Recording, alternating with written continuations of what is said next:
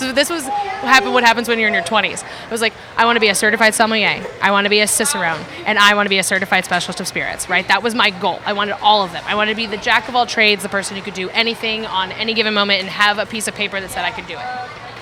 I was high on my college degree at the time. and, Hello, friends. Welcome back to the Atlanta Foodcast. There are aspects of the dining world that are rather foreign to most, myself included, and more often than not, you may be like me, not knowing how to approach wine or spirits, maybe imported beer, a fancy old cocktail with a hard to pronounce mixer, and so on. And that's why I am so happy that we have Melissa Davis here in Atlanta. She's a certified sommelier and the beverage director at Revelator Coffee, and she has held amazing positions with incredible restaurants here in the city, and we get into all of that during the interview. But what I want you to listen for is just how much life Melissa has inside of her. And she is full of everything from energy, passion, commitment, knowledge, willingness to learn, and especially confidence. And there is no question that she has done amazing things for all of our beverage needs in the city, and she's only going to keep the hits coming. But let's get to know her just a little bit more. And oh, there's a little bit of language throughout, just in case you have little Atlanta Foodcast listeners around, so fair warning. Anyhow, here's my conversation with Melissa Davis. Enjoy.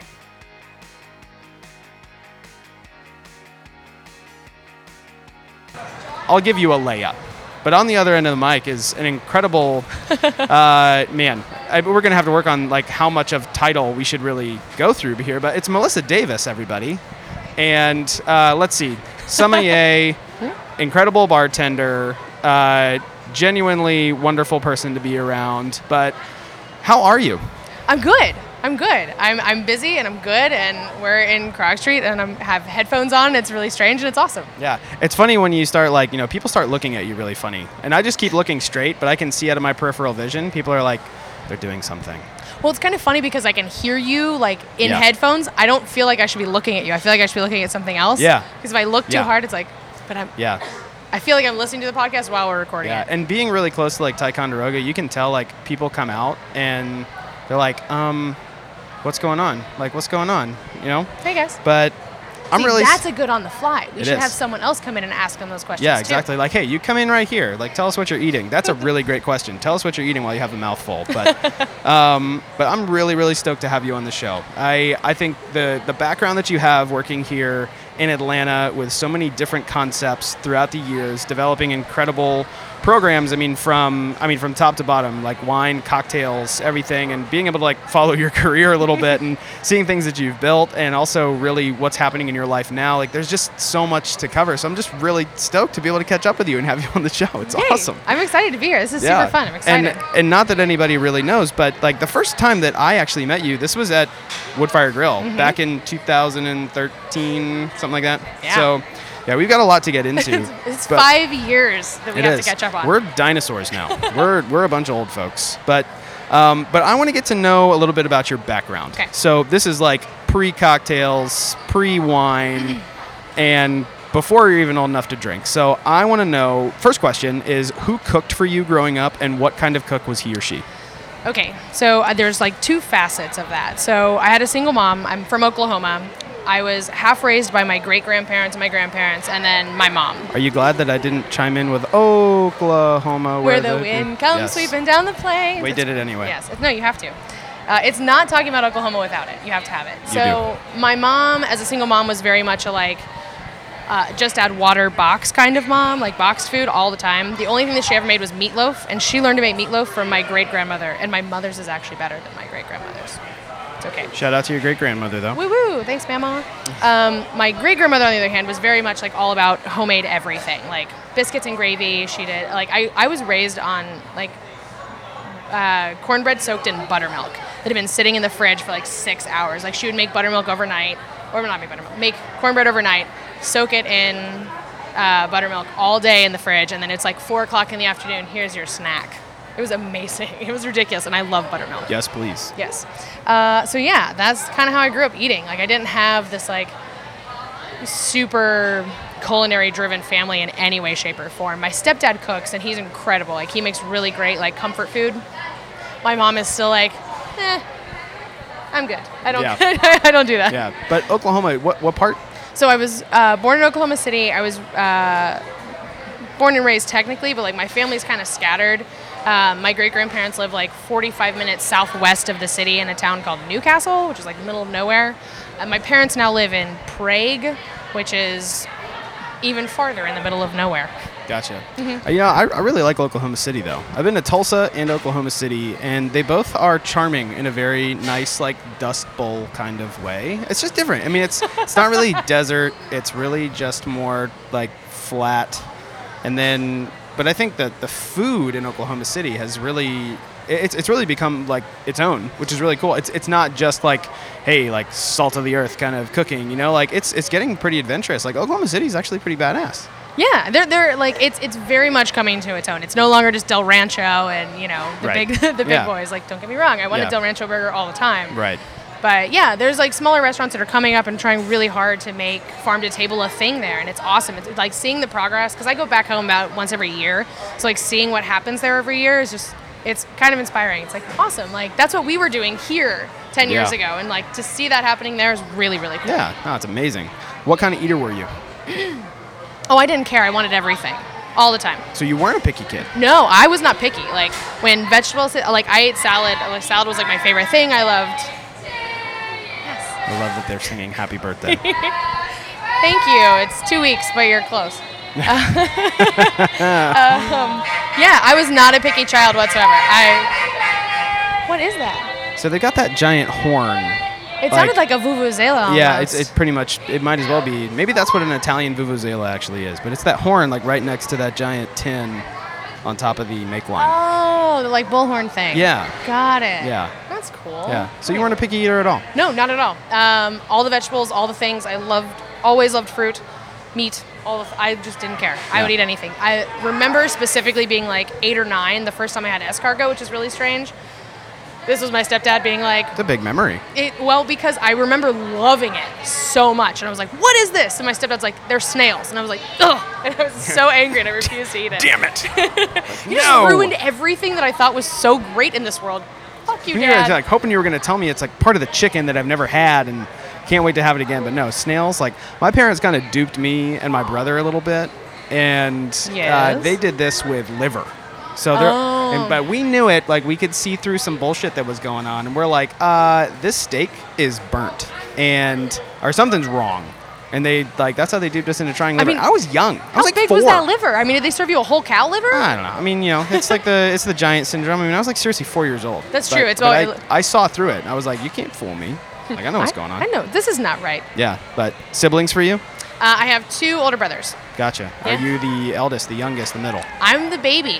You're the bi- uh, so you had to get the biggest fork. So you were really like, No, no, no. I had to eat the fastest because then Ah, okay. I, I didn't need a bigger fork. Like, Yeah. I, am I'm very small. That was not going to fit in my mouth. Like, I just need to learn to like cope with it and just eat faster. So it's like the the idea of like family meal and eating and everything that's on your plate in like 13 seconds worked out really well for me later in life because Yeah. I was trained from a young age. yeah, for sure.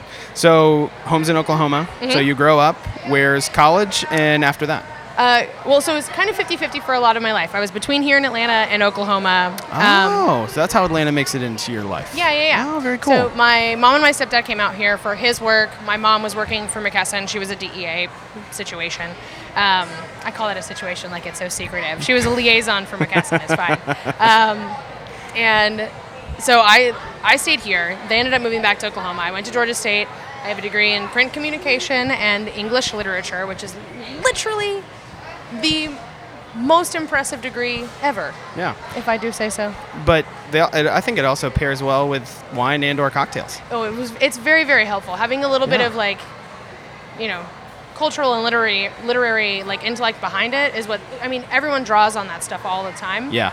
So it's like to have a little bit of insight is super helpful. Yeah. But I mean, I kind of made my own degree along the way. That's what it says on paper. Yeah. That's what it says. Right. But like, I studied all kinds of weird But stuff. English lit, like think how many times in the history of seeing a self-portrait or a portrait of someone in English literature, like they always have like a you know, they've got like brandy or something in their hand. Like, Oh yeah. best people, you know, like, Um, yeah. Well, they love to drink. I mean, that was their inspiration. Like, Yeah. I've got writer's block. Have some whiskey. Yeah. Perfect. When, Yeah. I, when I read that about Ernest Hemingway and his, his daiquiris, I was in college and I wasn't even in restaurants yet.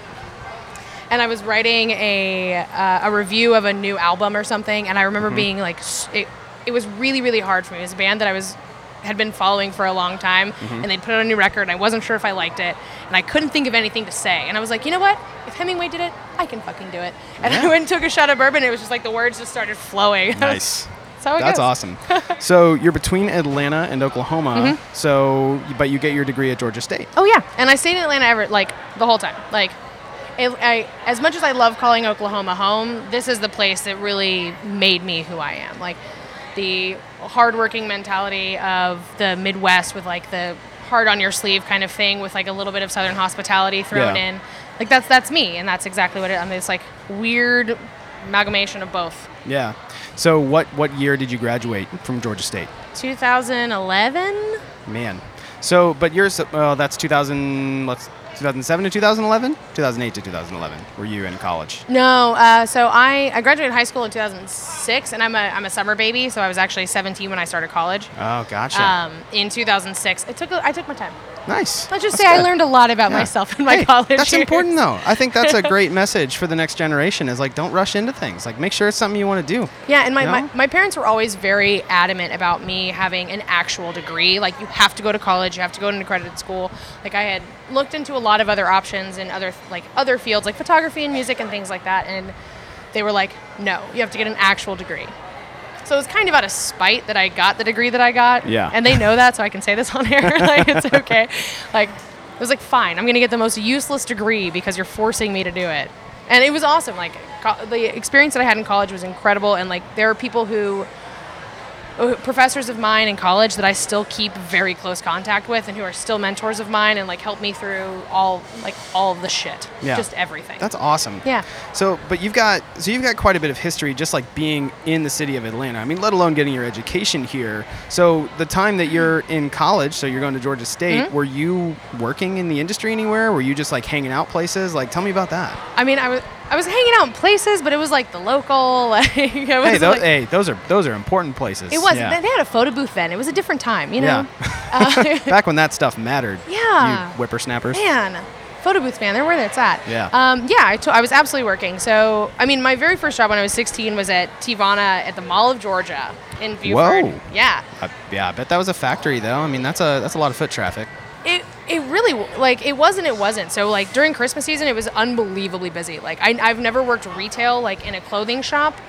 Um, although I did interview with Forever 21 when I was like just before this, and the job was an overnight stocking person, and your job was from 6 p.m. until like 7 in the morning.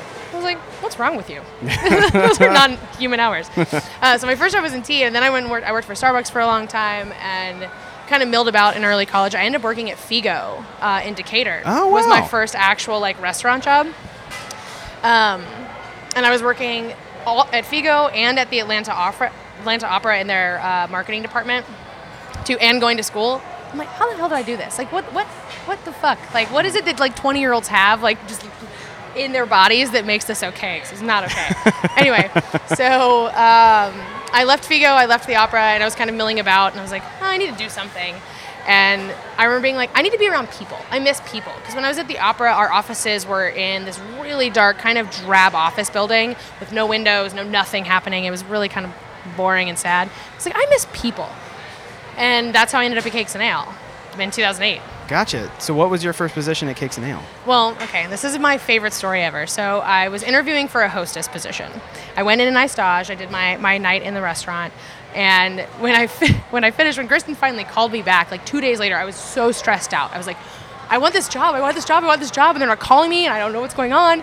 Like a day after that, Kristen called and she's like, Well, we think you work too hard to be a hostess. Whoa. well, and that's like feather in your cap for the rest of your life. I was like, Thank you. yeah, you're like, yeah, I'm young, ambitious, and able-bodied, and yeah, you're damn right I work too hard. Right? You're like, Yeah. Yeah. I'm Yeah. like, Thank you for noticing. Thank these, you like, for seeing things in myself that I didn't know existed. Absolutely. so they were like, we want you to be a food runner. And I was like, yes. Nice. Score. This is awesome.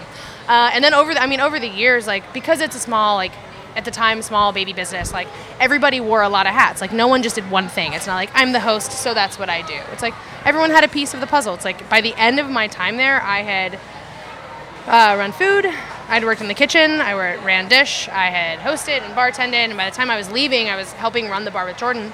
And yeah, like, and I was their florist for a very long time as well. So it's like all of this experience in one building. It was like every single day was like learning a new thing that I was absolutely and utterly obsessed with. And like that's really where it started for me. Like the love of food and the passion of what it could be, and like the idea of dining is not just going out and eating and having food, but it being an actual, truly enlightening and beautiful, life changing experience really, really, really started there. Yeah, and you know, I mean, I, I I was really sad to hear the news of Cakes and Ale, and I can only imagine it's probably compounded in your heart, you know. But and I, and I think for for great reasons, you know. I mean, like they're incredible restaurateurs and entrepreneurial spirited, you know. Just mm-hmm. you know the it, it's hard running a restaurant, and I mean we man we ate at Cakes and Ale, and well, and we went to the cafe probably even more. Mm-hmm. But you you hit on a really great point about Cakes and Ale that it it was it was the perfect experience of like if you knew you needed just a solid night out with a friend or a couple of friends or you know the loved one in your life or you're celebrating something like it seemed to somehow bridge the gap of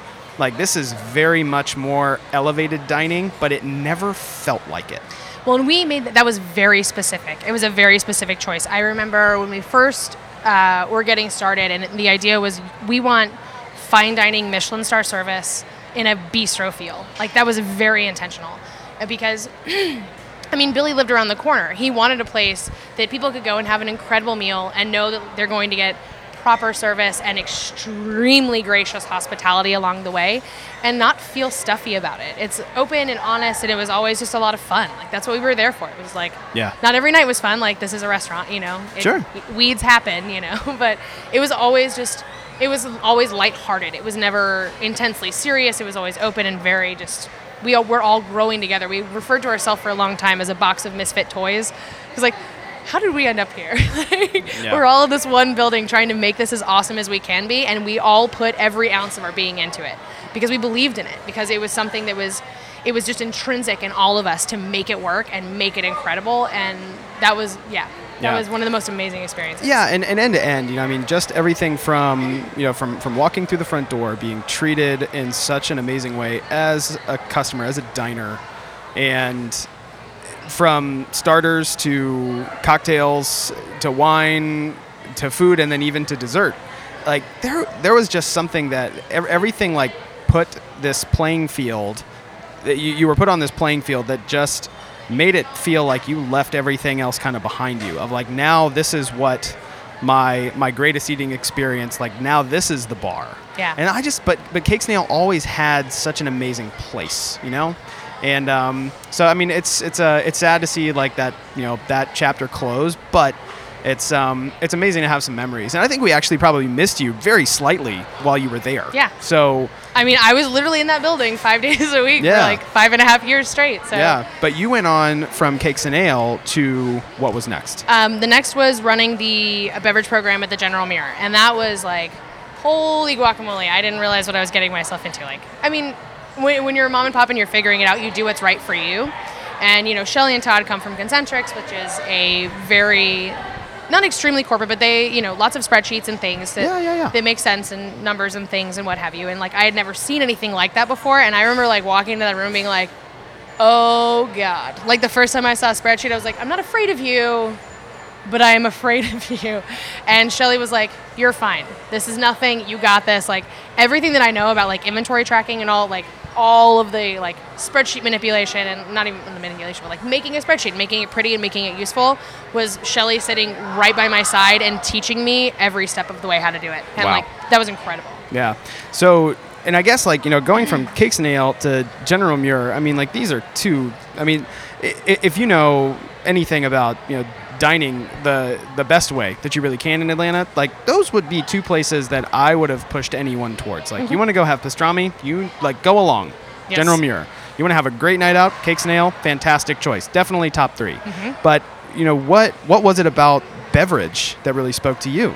That was, I mean, that you didn't end up like back of the house. You know? Well, so I can't cook. I can't. All right, good night, everybody. Yeah, thank we're you. done and bye. um, and so what I think what what drew me to cocktails because it was this thing of like instant gratification, and I can owe the, I owe all of this to Karina Daryl. So when they first were like, okay, you've been a food runner, you've done all these things, like you worked in the kitchen on Valentine's Day, our first Valentine's Day. Oh my God, that was insane. They're like, we want you to be behind the bar. And I was like, okay, well, I don't know anything about any of this. Like, I didn't know what a dirty martini was, I didn't know what a dry martini was, I didn't know anything, anything at all. And Karina Daryl was running the bar when we opened, and she was like, okay, well, what spirit do you like the least? And I was like, tequila, duh. She goes, you have to have a tequila cocktail ready for a menu for me in five days. Damn. Yeah, like oh, straight up, put it on me, and I was oh, I was so stressed. It was the most stressful five days of my life. I was like, all the things, like everything that could possibly, like I want sage infused this and aloe this and all the things. And there was at one moment I'd like tasted a cocktail I made, and I was like, I just convoluted it, and I just made this fucking mess. I just made a mess. Like it's not even good. Like nothing shines through. Whatever. I've complicated this beyond belief. And so I stopped and I pulled myself back, and I made the first cocktail that I ever actually made, which was called the Brouhaha because it was tequila, Strega. I don't know if you know about Strega, but I it is one don't. of oh, it's like the most. So whereas Fernet is like Amaro side, Strega is like sweet and viscous and intense. It's saffron uh, flavored with saffron, and so it's like bright yellow. But it will eat your food for you. It's like the best Ah. digestif on the planet, and no one knows about it. So I put it in, and I loved it. So I put it in this cocktail. At the time, Karina and I were using Fernet as mouthwash Ah, wow. to hide like Yeah. smoking cigarettes. So we'd be like, Yeah. go- That know, works. That it's works. Fine. Yeah.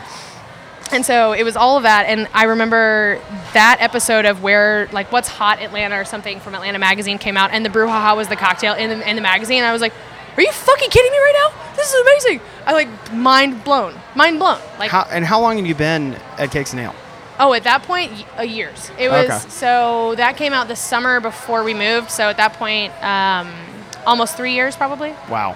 Yeah. But you get, I mean, you get write up on a cocktail that you create. I mean, I mean, getting any sort of write up, like someone is now covering what you are creating in the culinary space. Mm-hmm. That's a big deal, and especially what it does to your confidence. That that is that is the equivalent of getting like a really good year end review. Right. You know, of like, oh my gosh, I did my job and I did it well. Thanks. But that like and now it piqued someone else's interest, and that's that's pretty awesome.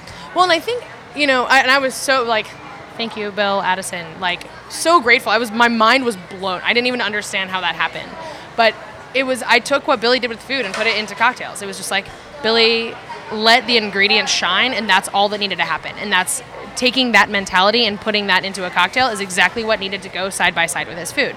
You didn't need something with 15 ingredients. You didn't need something that was like hyper intense or you know convoluted or messy in any way. It just needed to be what it was, and I think that's you know understanding that concept of it because at that point I'd worked in the kitchen like six times. Like Billy, the, the little tiny amount of things that I know about cooking were from Billy. You know, being like. Well, you're going to learn to blanch things now, and now you have to learn to make pizzelles, and don't dress the salad, dress the bowl, you know, like Right. that, that stuff. All came from him, and so it was just one of those things. It was take that mentality of cooking and put it in behind the bar. They're not that different.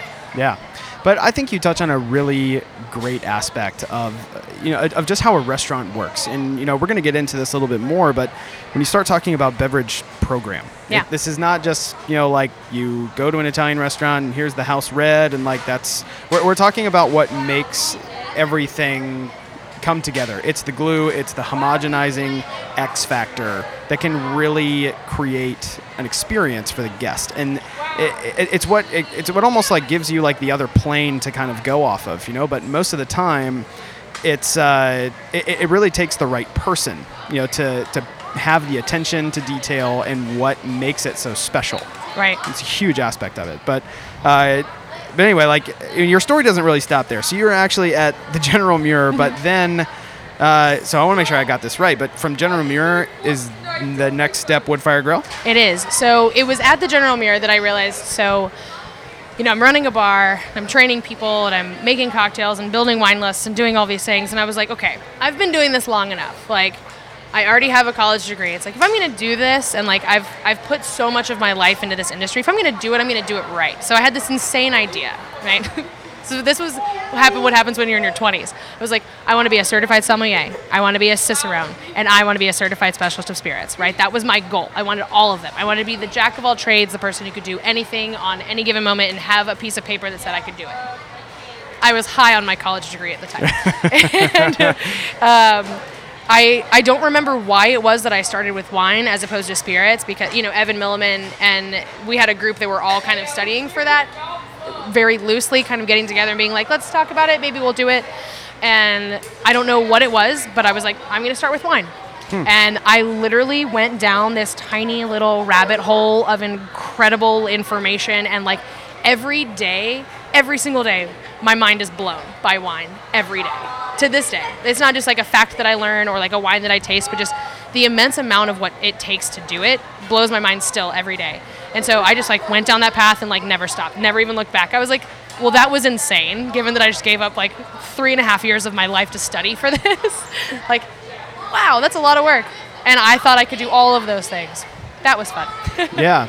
But man, having, I mean, being a, a, a certified sommelier, I mean, like, or just even, I mean, going down that route, it's, uh, I mean, let alone like the dedication and understanding like how you develop a palate. Like, I mean, I'm I'm sitting across the table, standing across the table from you, like someone who will drink wine and totally like stealing a line from Wolfgang Puck, like take a sip, like have a discerning look on my face and just say very complex. But that's just kind of where it stops. Because I'm not confident, you know, like I don't I don't know everything that I would like to know about wine. But Sure. when now you have when now you have like this ammo like to bring to a restaurant like that's that's an incredible I, I mean leader to bring to anyone's team because now you you see like you, you almost have like another like dimensional view of how like this is going to work with food and also what that does to the guest but also what it does to the business side. That's pretty amazing. Yeah, so it's like the the point when I did that, it was like I had learned the experience side and I learned the food side, and then I had learned the like business side of it from the General Muir, and then it was like, okay, well, I want to work for the best of the best in the wine industry, and you know, over the years, I'd eaten at Woodfire Grill many, many, many times, and every time, every experience in that building was just. I remember every single one of them. Like every single one. The very first time we went, we sat at the bar. They were packed. We had a reservation. The table never got up. We were like, "It's cool. We'll sit at the bar. It's no big deal." There were four of us, and the bartenders were just. Lo- it was Blake and Blake. Blake and Blake sat at the bar. We had all these brambles. We had cocktails. It was the very first time that I ate a scallop and really, really loved it. Like I will never forget these moments. And uh, Nick Quinones reached out to me and he's like, "I'm looking for a bar manager." And I was like, "It was funny because it was an April Fool's. It was on like April Fool's Day." Oh, wow. And I was like, "Is this a joke? Like, are you sure you're looking at me? Like." Oh my god! And I remember going into interview for that position, and I brought three changes of clothes with me. Like my palms were sweating. I like, I was freaking the fuck out. Like it was unbelievable. And I sat down with Nick. I was just like rubbing my hands. Like, did you know nick before this though only from him dining at Cakes and me dining Oh, at Woodfire wow. Grill. So it wasn't like we had worked together before. gotcha And he just like straight up, oh my God, I was so stressed. I was so stressed. But that was my goal. I was like, I want to work with the best sommelier I know, a person who showed me what it's like to be hospitable with wine and open and genuine and honest about what it is that you're serving and just fucking fun. Like Nick is so much fun when he's talking about wine. He's uh, he's goofy and he brings this like light and energy into wine that you don't see with so many people. It's like somms. One of the biggest things that happens with somms is that they get in the little somm rabbit hole. They start talking about something and then it goes from like, oh, we're talking about grapefruit to like, oh no no no, we're talking about grapefruit pith and grapefruit oil and all these things. And like a guest is just like, like way over their head. Yeah. And Nick never did that. He had a he had a way of simplifying it at the table and still giving you everything that you needed to know with all the passion and joy and love inside that man's body. It was incredible. yeah Yeah, and working that building, oh my god. Yeah, and uh, you know, we we had the chance to dine at Woodfire while you were there. Yeah. You know, and um, it really was a special experience. I mean, everything that was coming from the kitchen, everything from the bar. I mean, it. I mean, you talk about just another experience that really, that it, like you said. I mean, it sticks with you. You know, like getting getting a little bit back more into just you know how how the beverage side really elevates the dining side of a restaurant.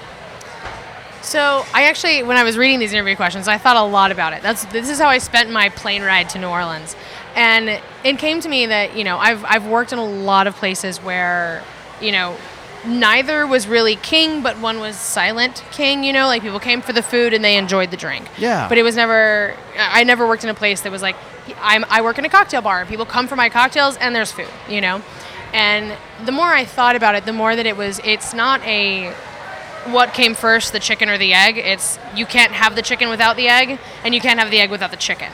Like they have to be cohesive, they have to be coherent, they have to be collaborative, and on on the same page, traveling down the same interstate.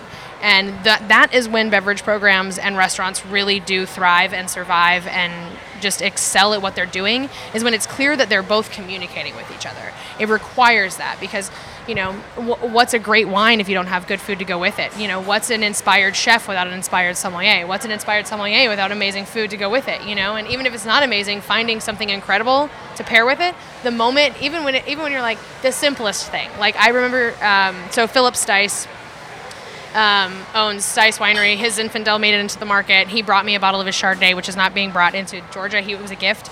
And I was sitting on my couch and I was doing working a puzzle with my roommate. And it was I don't do puzzles, but my roommate does, so I was indulging her in the puzzle doing. And I opened this bag of like uh, sun chips uh, the French onion sun chips, and like those chips with that damn wine, I was like, this is so good. It's like it's the stupidest thing. It's like the stupidest pairing. It means nothing to anyone, and this is so perfect together. And I called, Yeah. I called Phil. I was like, Phil, you're gonna hate me, but your wine's really good with chips. and he was like, thanks, Yeah. thanks, Melissa. It's like, I mean it. It was so good. It like made me so happy that I wanted to call you. He was like, no, no, no, I'm excited about it. It's great. Bye. Yeah. yeah. But but you touch on something that's really important because you know to to really you know dispel some some rumor or just misunderstanding or misconception really is wine is I mean, don't get me wrong. I mean, like there there are certain places in the culinary realm for where wine and something even more elevated, like now you're eating something like truffles or foie gras or you know some sort of aged beef. Like there is the right pairing, like the right the right varietal, you know, the right winery, the, the right person to really bring you like this pairing. But it's th- that's a perfect example is like your palate is never going to lie to you. It's like you like this or you don't. Right. You know, so I mean, if you're talking about you know French onion sun chips with wine, like I mean, hey, you know, like that's that's comforting though. Like that's an important aspect, and I think that probably might give people a little bit more solace. And like, yes, open a bottle of wine and don't be intimidated. Exactly. Well, and I, I think, you know, over the years, because the best wine lists are in these, you know, Michelin star, these big, intense restaurants that are a little intimidating and a little, like, not off putting, but they're definitely exclusive. And so people feel like wine only lives in that realm of existence. And that's not true. And it doesn't have to live in the $5 a bottle or $1.99, which I saw at Kroger the other day and I was very worried about. Are they Um, mad at you? Like, please take this. Like, I, I, I, I wanted to buy it and be like, you know, you're $1.99. Let's see what you got, really got going on. And then I was too afraid to do it. I wouldn't do it. like I think um, this is wine. This, Two bucks. Uh, it Yeah. might it might just Yeah. be liquid sulfites. Who knows? Yeah, who knows? But um, you know, it doesn't have to live just because your program doesn't exist in a Michelin star. Doesn't mean that it has to live on the five dollar shelf. Like there's so much incredible wine that's like in between five and in between thirty. That's approachable and honest and is what it is. And you can pop a bottle and enjoy it with whatever you like. Like it's it's not it's not my job to tell you what you like to drink, but it's my job to give you something delicious that you will enjoy. Yeah. If that makes sense. Yeah, absolutely. And you know, I I mean again, I've got a long way to go when it comes to wine and I'm still really comfortable like in the pocket of like crisp white wine. Okay. Like I haven't like I'm I'm working on it. I'm working on it. But you know, to me like if someone were to say like, you know, I think I got an idea of like where your palate is pegged. Like if you tell me that you like crisp and bright, like I've got three options for you and I could just kind of throw whichever one at you. And like that gives me the option of saying, now I trust you. Like now I trust you like as someone who understands wine more than I do, but you're bringing it down onto my level like, "Hey, don't worry about the label. Like you can't pronounce all of this language, but like I got you." Like Right. that to me is the incredible work of someone who knows wine. So for you as a sommelier, like I've never felt like I was in like I was just like Wild West of like, oh, I got to figure this whole thing out again, and like, but you always made that you you always made that level of dining so much more approachable. Well, and that's the goal. But and I think you know, I think what happens with so many people is is you end up in a position or with a title or in this this place, and you somehow lose track of where you were when you started. And I never forget the moment that I had no idea what farro was when I started working in food. I had no idea what I, what the hell a watermelon radish was, or what a dirty martini was, or what any of this shit was. I didn't know, and I'm I constantly remind myself of that, so I stay humble all the time. And with wine, like you never know what's going to come out of the woodwork. Like there's always another grape that decides to, to show up and be imported to the United States or another winemaker. It's always changing. So you're always constantly on your toes. And it doesn't allow you that moment to say, I am what I am and I know everything and I'm the best and that's it. And Yeah. you, you just can't be. You it, it doesn't make sense for you and it doesn't make sense for the people that you're working with. It doesn't make sense to people for the people who are working for you or the people who are dining in your restaurant. The moment that you take away from them the experience of being somewhere, which is what happens when you impart too much knowledge or too much structure or too much intensity on someone, that experience is lost. You know, the beauty of dining is that you can sit back and relax. And when someone feels uncomfortable and feels talked down to, they're no longer relaxed. Yeah. And just, it's okay. Yeah. It's okay to just, you know, to take the three words, do the thing, and it doesn't have to be anything more than that. It's okay. Yeah. It's okay. A friend of mine who works in beer, so Yeah. is a cicerone. You know, the way that My long lost dream. it just never happened. It just never happened. Three and a half years went by, and I was like, whatever. But, uh, but no, like similar things on the beer front. But it's just a different atmosphere, a different culture. I mean, different stereotypes, right? But Yeah. the same thing with beer. Of like, I might not like IPAs, but that's all that I keep drinking, and that's why I don't like beer. But it, it was always her job. Wait, is that your personal feeling? No, I love IPAs. Okay. I, this, that's a bad. That's a bad hypothetical. I should have chosen something completely different. like, uh, yeah, like Hefeweizen. Not a Hefeweizen guy. Well, I mean, But- bananas, it's hard. yeah, yeah, it's weird, but um, but taking that taking that world of something that you don't know and remapping the psychology of it, like that that was the most amazing description that I heard of her job of like I have to simplify something for someone so they don't feel like they're in the dark. Yeah. And now it's something that might be still a little bit scary, but now they at least have a little bit more of a leg up in being comfortable in liking what they're actually drinking. Absolutely. Yeah. Well, I mean, because you're, you're more likely to have an informed decision, like be able to make an informed decision if you're given the basics. It's like, I remember having no earthly idea where to start when I started learning about wine. I bought every book, I read every website, I did all the things, and I still was like, I had to sit down and make a lesson plan for myself through the course of like eight months, right? It was like this eight month thing. And over the course of doing that, to like, I wish I could remember exactly Oh, I needed to make sense of uh, like the difference between Burgundy and uh, Bordeaux in terms of like what was actually classified. So I didn't realize this until far into my training is that Bordeaux classifications aren't actually the property; they're only the house. So if the chateau decides to sell, they could lose their classification. Granted, none of the chateaus have sold, so there's that. But in Burgundy, it's actually like this one tiny little place. You're not talking about the house. You're not talking about the owner. You're talking about the the ground that vine lives on. Like no one really has ownership of that in any way, shape, or form. And you hear all it's like, oh, the the first growth here and the second growth here and the Grand Cru and the Premier Cru and the this and that and what have you. It gets very complicated very, very quick, and you're like, hold on, hold on, hold on, slow down, slow down. And I was constantly trying to put everything into layman's terms so that I understood it.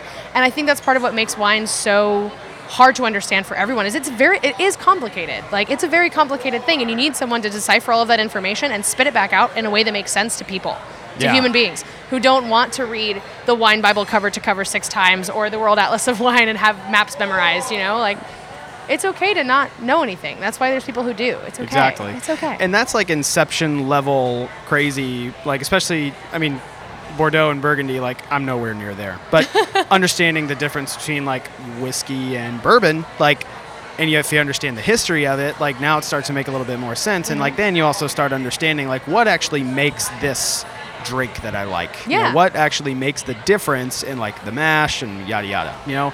So, but getting into all that, eh, there's so much more uh, there's so much more prestige that comes with wine. I feel like for most people, and that's what makes it a little bit more unapproachable. You well know? and But- it's more expensive Exactly. you can go have a pint for three dollars but if you want a glass it's going to be six or if you want a bottle that's 30 Yeah. it's a lot it's more money Yeah, and see that that's where I uh, like when I when we go to like Cakes and Ale, you know, like that's the kind of place that I would go dine, and I would actually be more excited to get a bottle of wine, and instead of just like a beer or a cocktail, because like that was finite. That seemed more doable. But when i when- can't turn back if i do this now. Exactly. But you know the bottle of wine you know i mean that's that's a that's a side of um hello how, how are, are you? Oh my god your shirt's fabulous. So is yours So, we're pausing for just a few seconds because Melissa and I actually kept getting interrupted by folks just passing by, people that we knew, and everything else. And it's a great problem to have. It's just a fun opportunity for me to bring a little bit more light to the fact that I do this show in the wild, not in some cozy studio, which I'm sure that you can hear. And I love the elements of ambiance that it brings to the show. You know, this show belongs to Atlanta, and I hope that I always get to do it this way. And I just thought it was a really great opportunity to mention that. Also, because it was a really hard thing to continue recording when people kept coming up and asking us questions. But anyway, let's get back to the interview. We we've, we've, we really touched on you know part of your amazing history in the beverage world of the culinary side of things here in Atlanta, but it didn't it didn't stop at Woodfire. So I mean, I guess just fast forwarding uh, quite a bit. I mean, you, you've done some amazing things. You've built some incredible programs. You've you've layered one of the like really the most incredible education you can gain in your field and you actually end up at I mean Staplehouse is incredible. So I mean you talk about you know I mean accolade you know here in Atlanta and you know ending up as like best restaurant and um, but just an incredible story as well. So tell me how you got involved at Staplehouse. Uh, so I had the original beverage director was Stephen James, and he's a good friend of mine. Uh, and he was leaving to go come over here to Krog Street and work at Hop City. And you know, word on the street happened, and I was very like, it's like, no, I can't like apply there. That's not like that's those are the cool kids. Like that's that's not my that's not my thing. That's a popular crowd. Yeah, those are the cool guys. And I did it anyway, and I totally emailed Kara out of the blue. I didn't really know her or Jen or Ryan. Like, I, I knew Heidi a little bit from some offsite events, but I didn't know the rest of the family. And so I emailed her really out of nowhere, and I was like, Hi, Kara. Just wanted to, like, throw my name in the hat, like, yada, yada. I'm trying to be super casual about this, and I'm freaking out. Um, and just, like, totally sent it in blind. Like, I didn't know them. It wasn't like I had an in. It was like, I'm going to apply for something for the first time in a long time. And um, she got back to me immediately, and we sat down, and we like immediately. I was so comfortable. Like, Kara is one of these incredibly beautiful humans who can talk your ear off and laugh, and she can be crass, but she's so caring and loving and genuine, and so much of her spirit just lives through that that restaurant. Like every moment, just the love and the joy that is Kara and I was immediately attracted to it. She was like, "Come downstairs, let's go walk through the dining room," and I immediately felt like I was in the original Cakes and Ale location. I was like, "Oh man, this is so fun! Like the space is really great. It's tiny, which I love. All the things." Interview again, like they offered me the job, but I was my mind was blown. My mind was blown, and I remember telling her that it felt like it felt like going back to Cakes and Ale was being there. And when I the first day that I walked into the job, she goes, "Welcome home." And my just heart broke into a hundred thousand pieces, and it was just like, okay, I'm Wow. home. This is great. That's awesome. It, wa it was incredible, and that that experience was one of. It was. It's so sad. Well, I'm, I can't say that I'm not there because I'm here. I'm filling in this weekend, but um, like so much incredible energy and so much passion and so much just integrity and attention to detail just seep through everything that comes out of that building and it's all so genuine. It never feels convoluted or thought out even though we spend all day thinking about it. It just feels natural. Like you come in hey how are you? Yeah. how are you doing? But like all day we've been talking about how to have that conversation but it's it just is it just is so relaxing and enjoyable and welcome in and have a good time. And now you're in our home so sit back and have an incredible meal and some great drinks and we're gonna hang out with you and listen to some rap music while this happens are you ready for that No, I know, and I think So- that's what I love about Ryan. I mean, like it's super cool, you know. But um, yeah, we, we've had some friends that have dined there, and you know, they're they're always like really surprised, like the mural, like on the on the gate, you know, Mm-hmm. uh, like John Candy, and they're like, uh, like is that is that the restaurant? Like the one that ever like yes, it's that one. Mm-hmm. Like, and it's gonna blow your mind. But man, like, what's it? What what was it been? What what has it been like for you? I mean, managing the beverage side, especially in a restaurant with with so much attention, you know, just on the consumer side where it's, I mean, it's very sought after, but also a tasting menu. Yeah. Like, what's that been like? So, I mean, it's it's what what's great about Ryan's Food is that it offers there's so much diversity to it. He's using so many different kinds of ingredients. Like you're talking about chicken liver tarts on the same menu as miso and sakibushi, and these incredible Japanese ingredients mixed with this very, very southern traditional food. So it actually it allows you to be extremely playful. It doesn't. You're not limited in any way. Literally, the sky is the limit on what you're capable of doing. Um, because his food is so diverse. It's like throw a an amaro in the middle of a tasting menu because that's what needs to be paired with that right in this very moment. That's what you need to drink with that. Or start with this really fun, playful cocktail, or end with beer because that's what needs to happen. And it's you don't have you don't have to be limited to just wine. Um, and I think that's what makes Ryan's food so great, and what made the tasting menu so much fun, is that it wasn't limiting in any way. If that makes sense. Yeah. Yeah. No. So it's like you can put in all these because I mean, you know, I worked behind the bar for a long time. We did tasting, we did cake, cocktail tasting menus at Woodfire, so it was just like, oh my God, like, this is the perfect time to like throw in little things here and there. And like I, I spent most of it doing, you know, wine and beer and little things here and there, especially like 'cause during um, like Valentine's Day and um, what's the one with fireworks? Uh, Fourth of July. no, no, New Year's.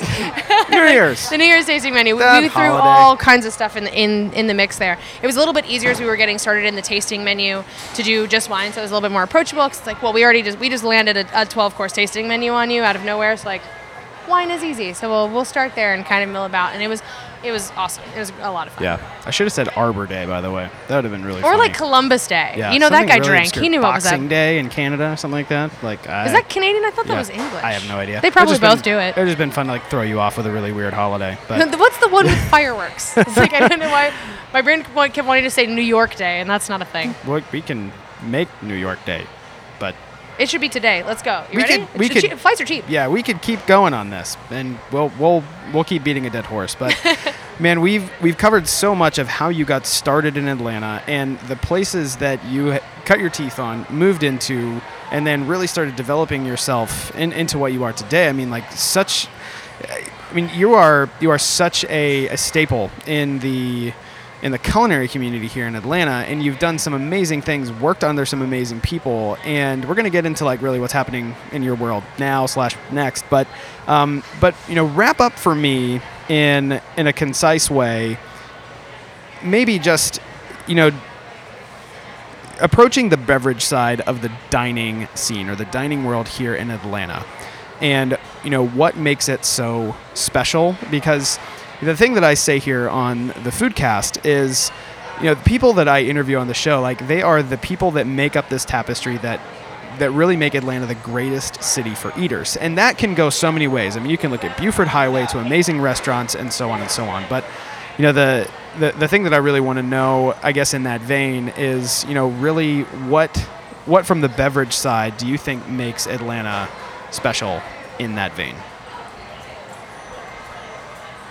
I think what Atlanta's always been very good at is doing exactly what Atlanta wants to do, if that makes sense, and doing it with uh, a lot of ingenuity, a lot of genuine hospitality, and a lot of love and care. Um, we are not a pretentious town. We're not. We're we're fast moving, and you know, in compared to like New Orleans, we move a lot faster here. But we're not that like brash in your face kind of place. And so you get people, you know, like Paul and Greg who make these incredible cocktails, but they do it in a way that is approachable and helpful and easy and it's all about not being pretentious. Like I think you know, the accumulation of people who have found their way here have dealt with a lot of that. They're like, we've dined in New York, we've dined in Las Vegas, we've dined all over the world. I've had bartenders who have like put a drink in front of me and they're like, goodbye, see you later. Like, I care no longer about you. In very great establishments. And here it's not about that. It's about making someone feel like you're walking into into your own home. Even in the even in the bigger restaurants in this town, like hospitality is king. And I think that's what makes Atlanta so much different from everyone else. That it is literally a genuine, open arm, welcome, hi, how are you? Like just heartfelt.